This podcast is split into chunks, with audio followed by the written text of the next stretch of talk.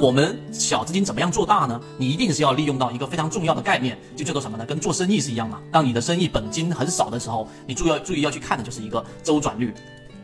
周转率，你不可能说你本来就是一个呃小资金，只有一个二三十万、四五十万的，甚至有些人几万块钱的，那你想做到上百万、千万的资金，你不可能说是中长线一直持有一只个股，你就可以去把它给做到我们说大的一种资金体这种体量的。所以你一定要有给自己设计一个短差的这一种程序，而这种小的这种短差程序是可以让你的操作周期然后变得越来越短，并且呢能够快速的复利。所以我们自己也也应该知道，像小鳄鱼啊，像赵老哥啊，然后他们这一种。快速的把资金给做大的，基本上都是用当时市场最热门的一种方法，就是打板啊。他们是以打板的方式，以当天封涨停板的位置介入进去，然后第二天只要是属于高开的，那么他们有概率会拿到一些强势龙头；而如果是是属于低开的，那么他们就会在十点半之前，然后会进行一个这一个我们叫做离场，哪怕是小的亏损，最后他们的利润，也就是说他们的利润会大到啊足够去分摊他们每一次的止损或者是平本出来。那么他们大的利润主要是来自于捕捉到一两次，可能百分之三十，可能是。百分之四十的这种龙头，像前面的煤炭的这一波行情，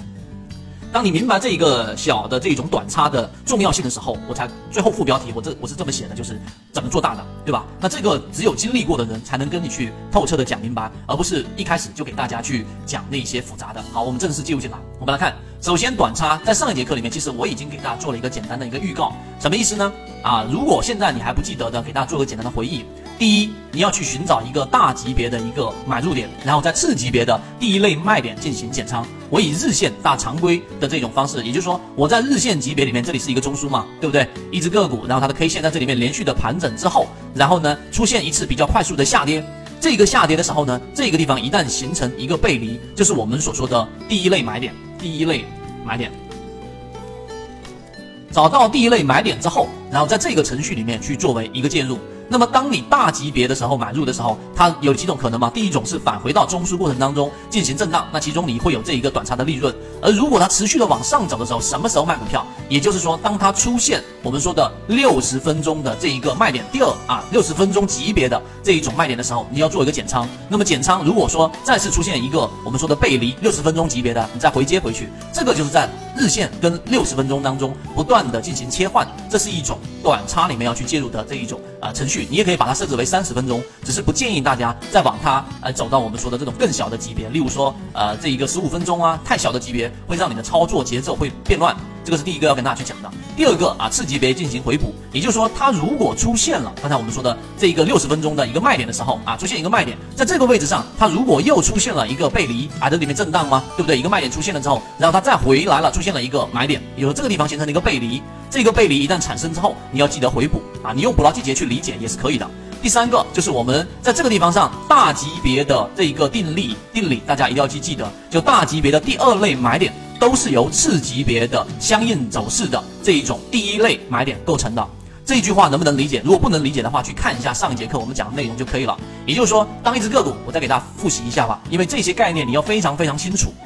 才可以去做得好。也就是说，当一只个股在这里面连续的盘整，我以红色吧，连续的盘整，然后在这个地方上出现了一次跌破，对吧？跌破这里面出现了一个背离，这个背离出现的是我们叫做第一类买点。第一类买点一旦错过之后啊，就是我们说女上，就是短期均线的上方之后，然后又出现了一次快速的调整的时候啊，有时候它没有办法出现我们所说的快速调整。那么这种情况之下呢，你用六十分钟级别的第一类买点，其实就是我们说的第二买点啊，日线上的第二买点出现之后做一个介入。所以大级别的第二类买点都是由次级别，就是六十分钟级别的第一类买点构成的。这些概念啊都是非常基础的，那你一定要去理解。我们来看当时他指出来的这一个啊，看到了没有？连续出现过茅台，给大家去回忆茅台周线级别的这个买点介入进去之后，连续出现过很多次第一稳、第二稳、第三稳，就是均线的上的这种粘合。有一些像这种是属于失稳，对吧？有一些呢是属于我们所说的这一种纯稳，就是非常接近到十日均线之后又继续往上走。那么出现过九次的稳都没有出现过一次背离，所以在理论上，在实战上都应该是一直持有茅台的这一个阶段的，